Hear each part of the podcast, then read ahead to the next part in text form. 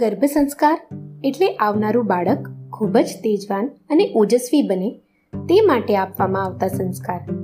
આમ તો સંતાન સુખની ખેવના દરેક વ્યક્તિ રાખે છે, પણ એક ઉત્તમ સંતાનની ખેવના માટે ગર્ભ સંસ્કાર ખૂબ જ જરૂરી છે. આવો આજે આપણે જાણીએ કે ગર્ભ સંસ્કાર કેવી રીતે ગ્રહણ કરવામાં આવે છે. એક જીવની ઉત્પત્તિ એ વિશ્વની સૌથી પવિત્ર અને આનંદદાયક ઘટના છે. આ આનંદદાયી ઘટનાના તમે સાક્ષી બનવા જઈ રહ્યા છો, તો એના માટે તમને ખૂબ ખૂબ અભિનંદન. માણસ એ ઈશ્વરનું શ્રેષ્ઠ સર્જન છે. જ્યારે કોઈ સ્ત્રી પ્રેગ્નેન્ટ બને છે, ત્યારે તે તેના અને તેના પરિવાર માટે સૌથી મોટી ખુશીની વાત છે. આજના યુગમાં દરેક માતા પિતા પોતાના ઘરે એક સ્માર્ટ બાળક ઈચ્છે છે. દરેક માતા પિતા એવું ઈચ્છે છે કે તેનું સંતાન ઉત્તમ વિચારો ધરાવતું સંતાન તરીકે જન્મ લે. બુદ્ધ, મહાવીર, રામ, કૃષ્ણ જેવા સંસ્કારો ધરાવતું બાળકની ઈચ્છા ધરાવતી સ્ત્રીઓ માટે ગર્ભ સંસ્કાર ઉત્તમ છે. મનમાં આવતા વિચારોથી આપણા સંકલ્પો નક્કી થાય છે. જેવા શિશુની આપણે ઈચ્છા રાખીએ છીએ, તેવા વિચારો આપણે લાવવા જરૂરી છે. મનમાં આવતા વિચારો બાળકના જન્મ પર ખૂબ જ અસર કરે છે.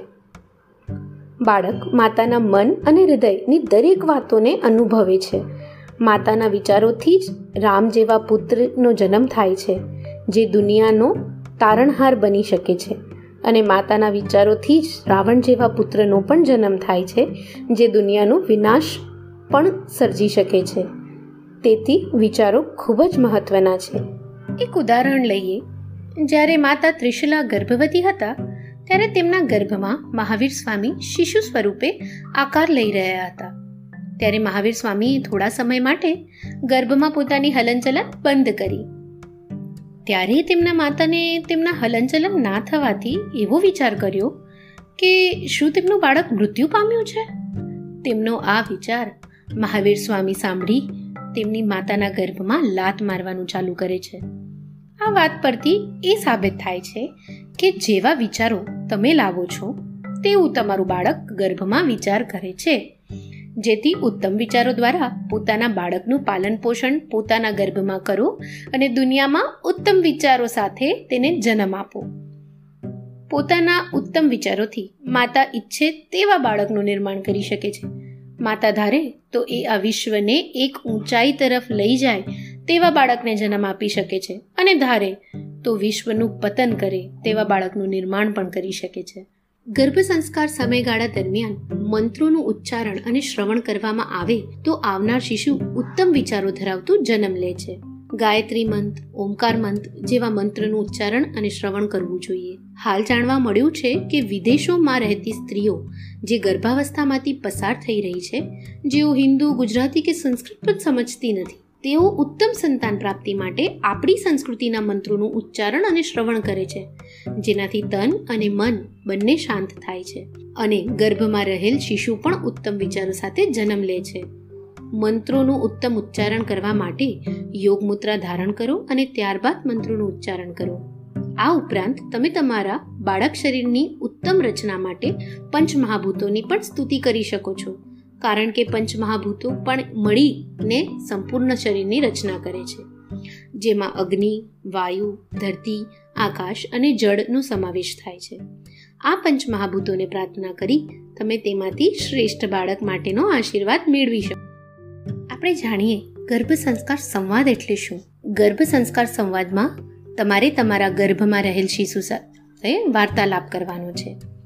જેમાં તમારે તમારું બાળક વાસ્તવિક સ્વરૂપે તમારી સમક્ષ છે, તેમ સમજી તેની સાથે વાતો કરવાની છે.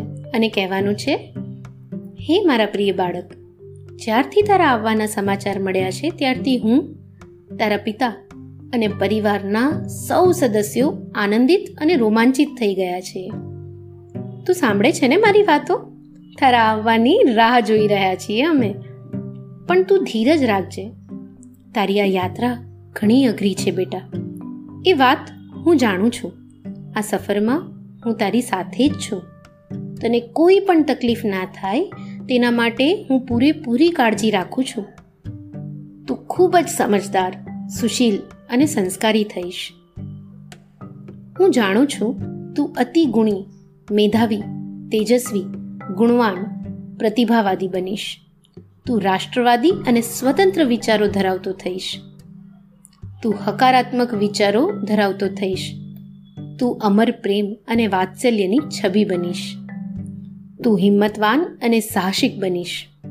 તું વડીલોને આદર આપશ અને નાનાઓને પ્રેમ આપીશ. તું સાહસિક, નીડર, પ્રામાણિક બનીશ. તારા આવા અસંખ્ય ગુણોથી તું જીવનમાં મહાન બનીશ. તું શરીર, પ્રાણ, મન, બુદ્ધિ અને આત્મા એમ પાંચેયનો સર્વાંગી વિકાસ કરનારો શ્રેષ્ઠ મનુષ્ય બનીશ. આવા અનેક હકારાત્મક વિચારોથી તમે બાળકને શ્રેષ્ઠ સંસ્કારો ગર્ભમાં જ આપી શકો છો અને તમારા બાળક માટે એક શ્રેષ્ઠ માતા બની શકો છો. આમ પણ ભારતીય સંસ્કૃતિને ઉત્તમ ગણવામાં આવે છે. આવા સંસ્કારોનું સિંચન જો બાળકમાં જન્મ પહેલાંથી જ કરવામાં આવે, તો જરૂર દરેક બાળક ઉત્તમ ઉદાહરણ બને છે.